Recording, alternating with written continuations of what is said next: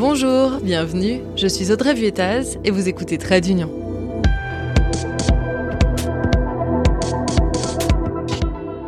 Vous trouvez que l'Union Européenne c'est trop compliqué? Ce podcast est fait pour vous et si vous l'appréciez, mettez-lui 5 étoiles et un commentaire sur votre plateforme d'écoute.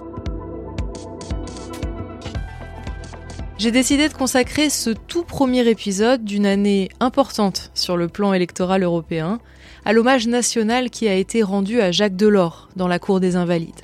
Et finalement, je trouve que ça place cet épisode sous de bonnes augures.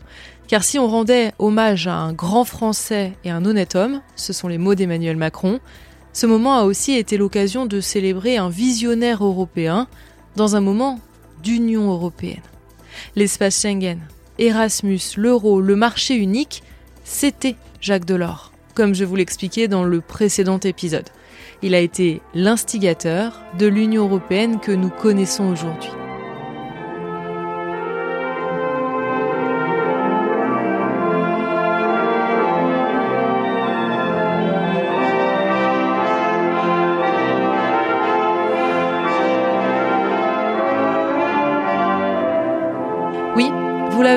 C'est l'Ode à la joie, l'hymne de l'Union européenne, qui a été joué par l'orchestre de la garde républicaine dans la cour des Invalides. Si ça, c'est pas un symbole. Parmi les invités, il y avait sa fille, évidemment, Martine Aubry, qui a pris part aux préparatifs sans faire de discours, c'était sa volonté. Des membres du gouvernement, des anciens premiers ministres, des socialistes, François Hollande, l'ancien président. Il faut dire que Jacques Delors a été une figure du socialisme français. Il y avait aussi Ursula von der Leyen, la présidente de la commission, qui dans une interview en marge de l'hommage a souligné que Jacques Delors avait donné son âme à l'Union européenne, qui n'était à ses prémices qu'économie et marché. Il y avait aussi Charles Michel, le président du Conseil européen, Roberta Metsola, la présidente du Parlement et des leaders. Parmi eux, Viktor Orban, le premier ministre hongrois. Et ça, c'est étonnant. Permettez-moi de revenir deux minutes là-dessus. Sur le papier, on peut se dire What the fuck? Le saboteur de tout ce qui est entrepris au niveau européen, qui rend hommage à celui qui poussait pour une Europe sociale, une Europe qui fait rêver avec une âme. Bref, en gros, on lui a rendu hommage avec son antithèse, quoi. Alors lui, il a justifié sa présence par le fait que Jacques Delors s'était rendu en Hongrie après la chute du communisme. Et souvenez-vous, Orban, dans sa jeunesse, c'était un fervent opposant au communisme. Voici ce qu'il a dit dans une interview exclusive d'LCI. Donc ça, ce sont les mots d'Orban. Il a visité la Hongrie en 89, à l'époque du régime communiste, et quand on préparait la transition. J'étais à l'époque impliqué dans le mouvement de résistance anticommuniste, et il a été assez courageux de venir avant même la première élection. Donc en mémoire de la Hongrie et de son implication en tant que leader européen qui a lutté pour la liberté et la souveraineté des pays occupés par l'Union soviétique, nous le remercions. Alors, certains peuvent se demander pourquoi Emmanuel Macron a accepté la présence de Viktor Orban.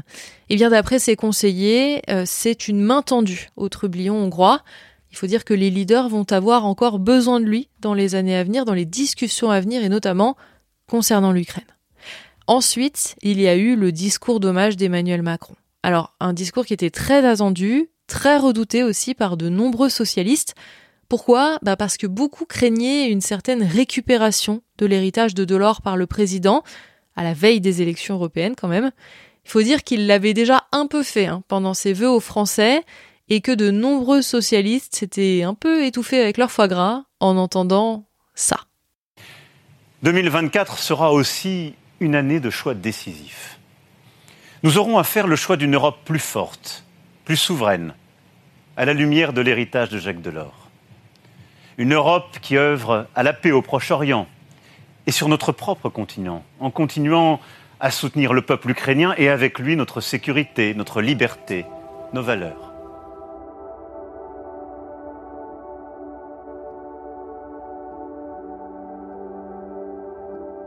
Mais là, tout à fait honnêtement, c'était un discours très neutre, centré sur l'homme et son parcours personnel. Le 27 décembre dernier, s'est interrompu son chemin.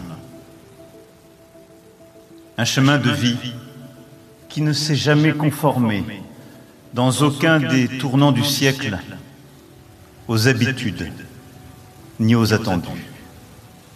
Oui, la vie de Jacques Delors fut faite de chemins de traverse, loin des routes peuplées et des itinéraires connus. Vie de défrichage courageux, d'intuition visionnaire, de travail, de compagnonnage. Vie de chemin et de courant, qui sinue dans les ruelles de Ménilmontant, football sur les terrains vagues et parler argot, qui passe par les sillons des champs de Corrèze, de Paris, ces lieux d'action et de décision, de Clichy, de Bruxelles, de tant de capitales de notre Europe, puis de Paris et sa rue Saint-Jacques. Bon, Emmanuel Macron a quand même tenu à évoquer des valeurs politiques de Jacques Delors qui lui sont chères, comme le travail, le dépassement de la politique, le pragmatisme, mais il ne s'est pas posé en héritier. Il n'a pas non plus évoqué les échéances européennes. Même si c'est difficile de voir autrement, parce qu'à mon avis, cet hommage c'était un peu le coup d'envoi de la campagne des européennes. J'ai aussi remarqué que le président de la République utilisait beaucoup, en parlant de Jacques Delors, euh, en parlant de son parcours, le terme réconciliation. Et à mon avis, je pense que ça va être un des arguments de cette campagne pour son camp, pour Renaissance, qui va s'inscrire dans le camp de la réconciliation contre le camp euh, des populistes qui opposent, qui crispent. Affaire à suivre donc. Bon, cet épisode est terminé. Trade Union, vous le savez, c'est au moins un épisode par semaine. Il y en aura peut-être un peu plus cette année, vu l'échéance. Et vous savez aussi que vous pouvez suivre le podcast sur Instagram. Moi, je vais vous laisser sur ces quelques notes de jazz, le style de musique adoré de Jacques Delors, des notes qui ont été jouées au moment où son cercueil est sorti de la cour des Invalides pour rejoindre sa dernière demeure.